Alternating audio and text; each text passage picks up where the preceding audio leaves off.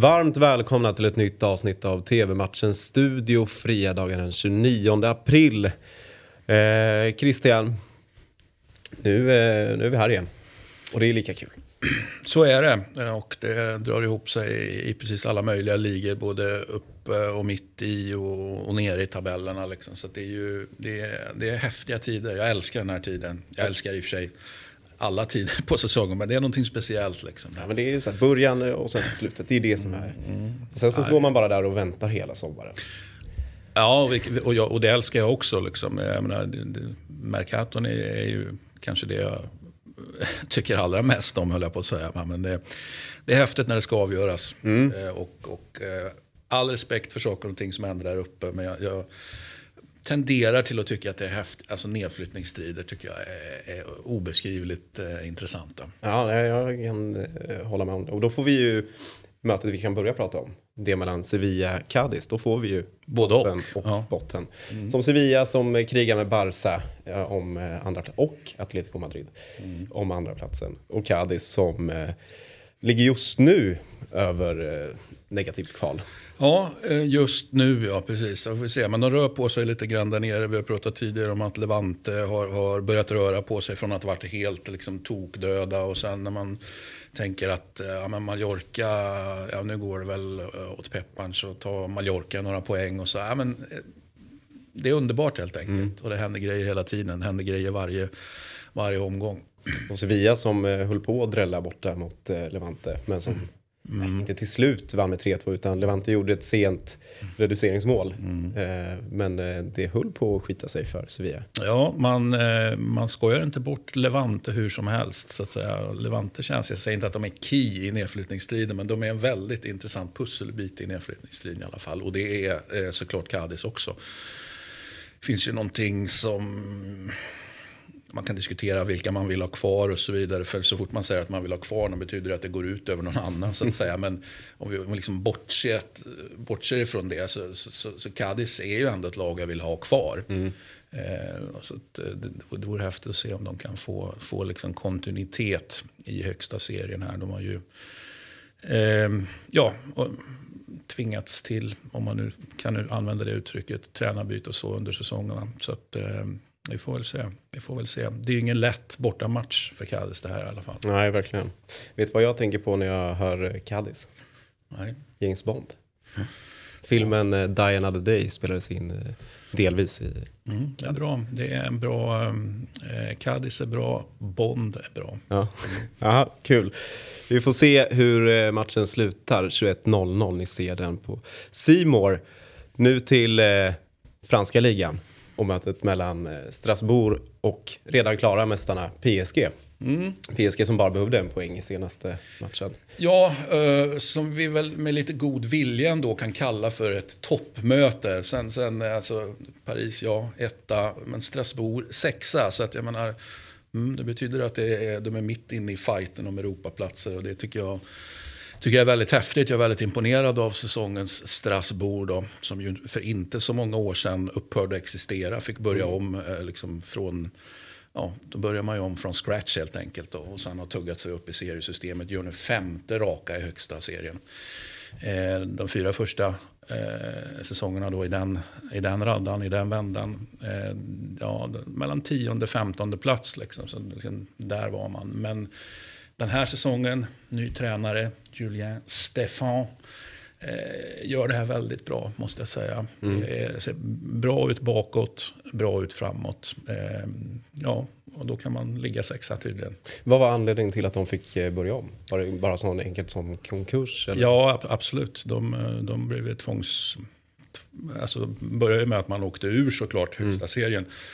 Eh, ner och så åkte man ner ytterligare och sen så, så att säga, eh, blev han neddömd och så kursades man. Och sen så köptes man då av eh, ledare för en, en, en grupp personer. Då. Eh, en ganska stor grupp, 11 personer. Eh, för en euro. Men, men, han som leder gruppen och som fortfarande då leder klubben eh, är ju Mark Keller. Då. Gamla, gamla spelaren Mark mm. Keller. Okej. Okay. Det visade sig vara ett bra köp då?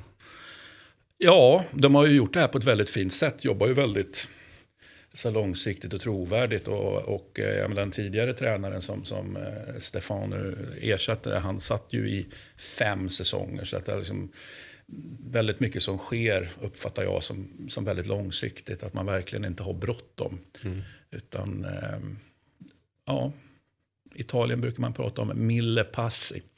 De tusen stegen. Alltså. Man, man liksom tar inte det här jättelånga klivet liksom och ja, stretcha sig för långt mm. och går sönder och går åt helvete. Utan nej, men vi, tar, vi tar det lugnt, vi har tålamod och så vidare. Och då kan man ju säga, då, då kan man ju inte vara i vilken stad som helst eller på vilken piazza som helst. För att det finns ju ett tålamod som kanske inte räcker till. Men, men eh, vad vi kan konstatera så hanteras ju eh, supportrarna och deras tålamod, icke-tålamod på ett bra sätt då, av den här klubbledningen. Skulle du säga att det är ett bra läge för Strasbourg att möta PSG nu när man på ett sätt är lite utcheckade? Eller är det bara, nu kan PSG bara ösa på? Jag håller med. Eh, alltså om båda grejerna. Ja. Det, det, är ju rimligtvis ett bra... Eh, för jag menar, det är klart att de bör vara lite avtrubbade. Samtidigt så kan ju det vara kan det bli någon slags partystämning, liksom att, att en viss anspänning ändå släpper och nu kör vi. Liksom. Så att jag, jag tycker verkligen att det är ett tveeggat svärd. Det finns två sidor av, av det PSG-myntet helt enkelt.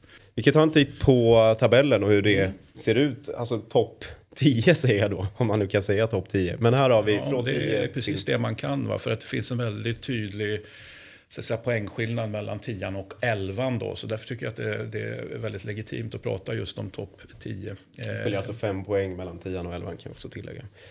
Ja, precis. Eh, så att, eh, ja men det är häftigt liksom. Lans gör en stark säsong igen. Lill så att säga, tuffar på, har haft sina Europaframgångar. Lyon Ja, man är väl egentligen inte bättre nu, men, men fortfarande ett bra fotbollslag. Nantes eh, gör det här bra, kanske dippat lite grann på slutet.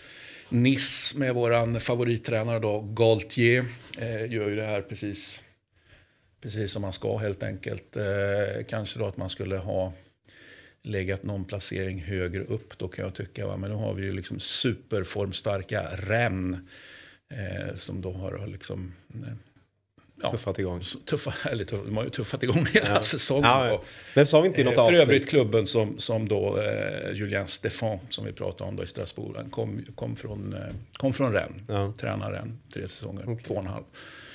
Eh, och så Monaco som man, ja, man vet egentligen inte riktigt vad man ska förvänta sig av dem längre. Liksom. Det är också en av de här klubbarna som, har, som är oligarkägd. Men det är intressant strid om eh, egentligen tredjeplatsen här. Tre till eh, mm. sju då kanske. Mm. Och där är ju Strasbourg inräknat. Ja, men de är ju med i allra högsta grad. Ja. Så att, eh, det, det, det, är en häftig, häftig spurt här i, i ligan, mm. tycker jag. Ja, äh, spännande. Vi får eh, ratta in Sportexpressen Play för att se avgörandet mellan Strasbourg och PSG som startar 21.00. Innan vi eh, avslutar dagens program så ska vi som vanligt ta en eh, kik på fotbollsexperten och helgens kupong. Vad säger du om eh, Mainz Bayern München?